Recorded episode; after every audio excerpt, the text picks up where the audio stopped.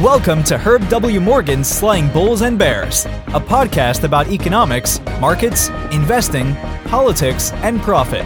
Every Monday, in less than 20 minutes, Wall Street portfolio manager Herb W. Morgan distills the complex and complicated into the simple and sensical. Here's Herb now.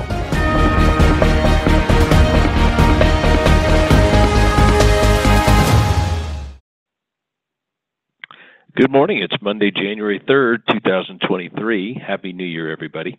I'm Herb Morgan, Senior Managing Director and Chief Investment Officer here at Efficient Market Advisors. We are an ETF strategist firm.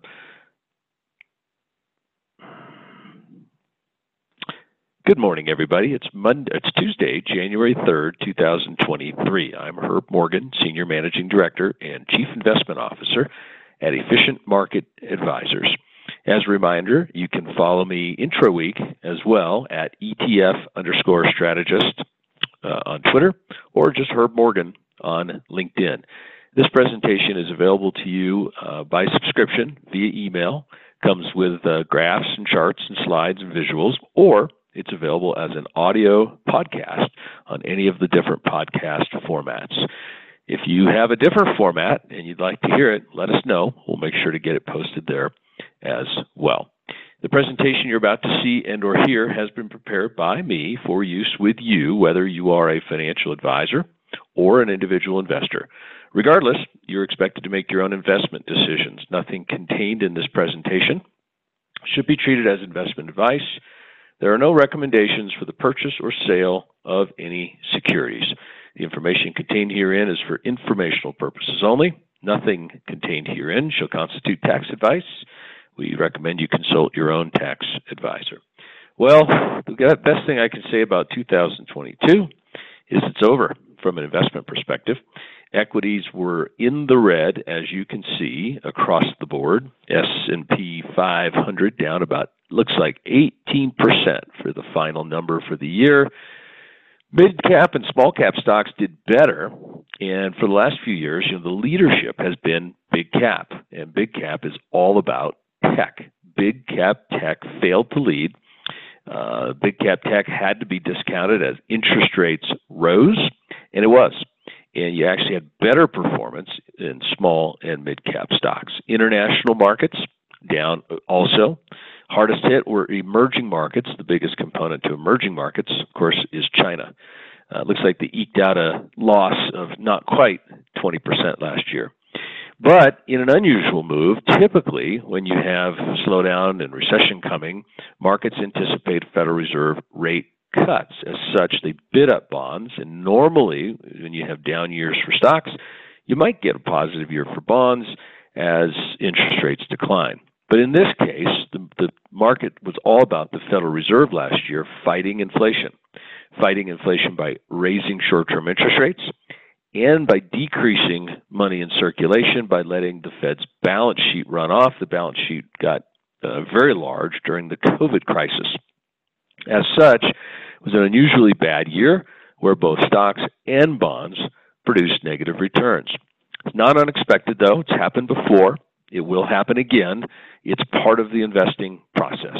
We look to years like this as opportunities for accumulation we don't look for positive returns per se, uh, but in future years, we hope that markets rebound as they have in the past, and they deliver us those positive returns as we accumulate assets and shares while markets are lower. Buy low, sell high is what they taught me back in school. Okay, we got a couple of weeks worth of economic data to get to you. Thank you for letting me have last week off. We enjoyed some family time. Let's start with uh, housing. December housing sentiment the National Association of Builders remains significantly in negative territory at 31. Uh, we're almost getting down to levels not seen since the housing crisis. Um, 12 straight months of decline, uh, the lowest level since 2012. Not quite, as I said, but getting close to the levels of the 08 financial crisis. Existing home sales for the month of November dropped 7.7%. So, along with home builders being negative, um, people who are trying to sell their homes are having a tough go of it. Uh, they're down about 35% on a volume basis year over year. The longest streak of monthly declines in this series going back to 1999. So that's even before um, the housing crisis. And it's the second lowest pace of sales since 2010. So homes are definitely uh, not selling like they were just a year ago. New home sales, though, kind of surprised and rose uh, after an 8.2% gain in October. Now, this is November. My expectations is that for December they slowed once again. We had third quarter revised GDP was revised from 2.9. It was actually revised higher to 3.2%. You can see that blue bar here over on the right. Why?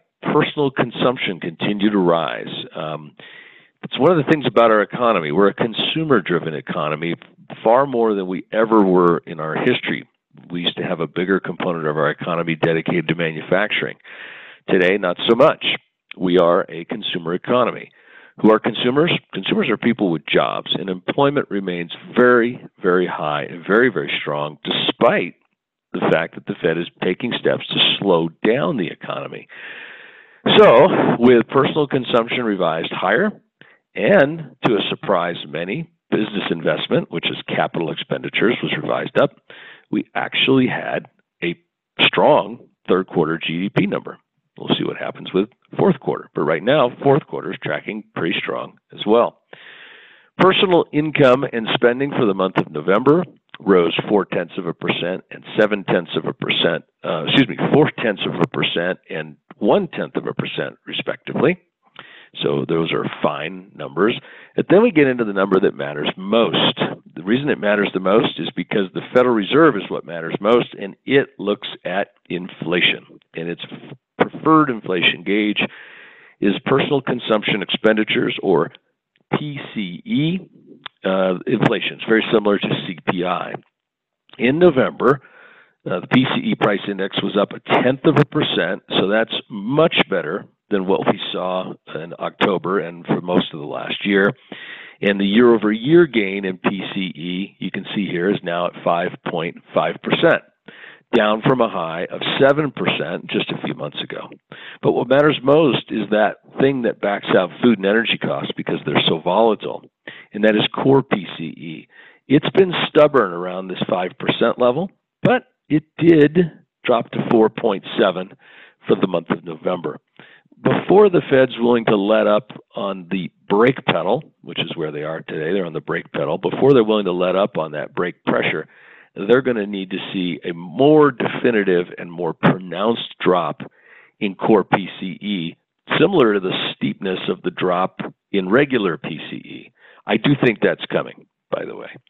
Let's move on. We had uh, the Conference Board report consumer confidence in the month of December is actually up a little bit. That was a surprise to the market. It rose from 101.4 to 108.3. So that was a positive, mostly probably because of uh, reduced inflationary pressures, specifically gasoline prices around the country uh, continuing to decline. University of Michigan also puts out a consumer sentiment number, and that rose as well, 56.8 up to from 56.8 up to 59.7. But as you can see, that number on an absolute basis is still relatively low compared to the 100 readings we had prior to COVID. So we're still not back to that level of confidence, optimism that we had prior to the COVID related economic um, shutdowns. Uh, more data last week on, uh, or was prior actually, on um, residential real, t- real estate last week. S&P Case-Shiller Home Price Index declined half a percent less than expected. They're expecting a 1.1% decline, and the year over year is now a positive 8.64%. So even though we've seen real estate, residential real estate continue to drop, um, it's still uh, because it had this unsustainable move higher um, during the prior year. So we're still up. Home prices are still up 8% on a year over year basis. So what do we see? What do I see for this year? Um, well, it all comes down to earnings and the behavior of the Federal Reserve, which all comes down to the behavior of inflation. And so what we're seeing is we're seeing a market through the Fed futures market that's predicting that the Fed is pretty much done. um, other than a 25 basis point hike on February 1st, another 25 basis point hike on the March 22nd meeting. But the Fed is saying the market doesn't have it right, that people are betting incorrectly, and that the Fed is going to continue to raise interest rates beyond uh, a restrictive level to continue to hit hard on inflation. And the Fed says, look, the terminal rate's going to be above 5%. And even if the economy slows, we're going to be so diligent on inflation, we're not going to take our foot off the brake. Uh, even if the economy slows down significantly, we're not going to take our foot off the brake, at least until the end of 2023. Now, I don't believe the Fed necessarily means that. One of the Fed's jobs is is in their mind is to reduce inflation expectations because if inflation expectations remain elevated, they become anchored in an elevated position. And that becomes a self-fulfilling prophecy. If we believe there will be higher inflation, we might get higher inflation. So the Fed, part of its job is to continue to try to convince the markets and people um, that inflation is not anchored at this high level. So, of course, it's going to say what it's saying. The, the, people that go out and speak to the press and speak to the economic clubs and so forth, all the regional presidents, are going to continue to pound that message. It doesn't mean they're going to stick to that. But I do think if data continues to favor deceleration in consumer prices and a deceleration in economic activity, then the Fed will not have the need to maintain that higher. And I think at this point, the market is probably more close to being accurate. So don't listen to what the Fed says, watch what they do. Okay, moving on to uh, the stock market. Here is a graph of the S&P 500. As you can see from a technical perspective, the blue line, the 50-day uh, moving average, you can see is above the price, and then the 200 is above that. So when you have the price below the 50 and the 50 below the 200, that's a downward trend. There's really kind of no doubt about it. The question becomes is this low that we got here, this sort of double bottomish low that we got in around October, early October, is that the bottom? Or if you look at this trend here, we have a high and then a lower high, and then a lower high, and then a lower high. And you can see a lower lows too. Or does that trend just continue? And I think a lot of that has to do with how earnings come out, coupled with how inflation delivers over the next 60 to 90 days. And that, I think, will determine whether or not this is that bottom. Certainly, I do think it's possible that we test that bottom. And I don't think it's wise for for long-term, non-levered investors to try to to try to trade these kind of things. If you're running a hedge fund with leverage, you like to gamble and speculate, by all means. But for our safe money, for our long-term money, trying to trade around what I just said doesn't really make a lot of sense. The best thing for investors to do is utilize bear markets and accumulate shares and hope for long term appreciation, which the stock market has consistently delivered to those that are patient. So, putting all the cards on the table here, uh, January and February, I'm not convinced they're going to be the greatest of years. Um, history has not been kind to Januaries and Februaries in the year following a 10% or more drop. This little graph is courtesy of um, Eric Johnston here at Cantor Fitzgerald. Thank you, Eric. You can see here uh, years when we had uh, the prior year was bad. What happened the following year? Well, you can see here the average is minus 3%. There's been a minus 9, a minus 6, a minus almost 20. There's been a positive. So is this end of world, end of days? No, not really. But I do think that through January and February, um, things could get rough.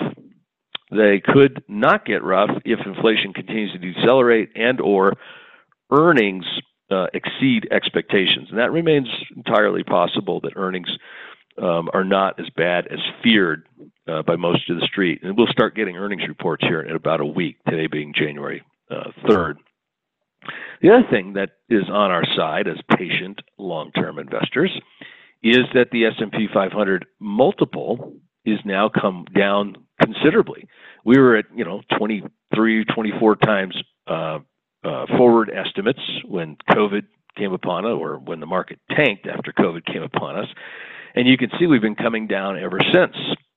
But at below 17 on forward earnings estimates, if those earnings estimates are true, or if these earnings estimates exceed expectations, there's your upside value for stocks. If inflation comes down, the discounting mechanism, the risk-free rate of return goes down, and we're back um, to the races. So, what is the what is the current earnings estimate for the S&P 500? It's about 227 dollars a share. That's kind of flat compared to two, uh, 2022. It looks like it's going to come in at 222. Now we still have the fourth quarter to report, but you can see here every time there's a new quarter, you have a big spike up in the earnings estimate because a quarter rolls off and a quarter rolls on. So this is going to roll off Q3 of 22 and roll in Q3 of um, of 23, if that makes sense. Earnings estimates are for 227. We could come in above that, below that. We're going to see how this this evolves over the year. Last year, this thing started evolving higher, and then when the Fed started raising rates and inflation started to hit into profits, the earnings estimates continued to um, go lower. Lots of economic data this week. No big earnings news until the following week, but uh, this week we've got starting today, Tuesday, S&P Global's U.S. manufacturing PMI. That's contraction, so that's deflationary, disinflationary, I should say. And then on tomorrow, Wednesday, we've got the ISM number below 50, contraction, disinflationary. Job openings expected to be at 10 million. That's strong positive for the economy, not disinflationary. Uh, Fed minute, minutes from December 14th, I think important. Auto sales, then we get the two big jobs reports, the ADP report at 145,000, and then Friday the Bureau of Labor Statistics report at 200,000. And I remember, if the economy is continuing to add jobs, this does give the Fed a uh, the ability to say, "Hey, we're going to continue to work on this uh, inflation problem. As long as employment's strong, we're going to continue to work on it, and we can." Trade deficit on uh, Thursday services for S&P Global on Thursday and then ISM on Friday. We have this divergence. We've talked about this in prior weeks. The U.S. services from S&P, they think we're in contraction, where um, ISM thinks we're in expansion. So those two have been conflicting for a couple of months. We'll see if they continue to do that. That is what the, the uh, consensus is. Weekly jobs claims still very low. Again, gives Fed that ability to continue to poop to um, step on that brake hard. Okay, thanks everybody uh, for tuning in. We'll be back to you again in one week.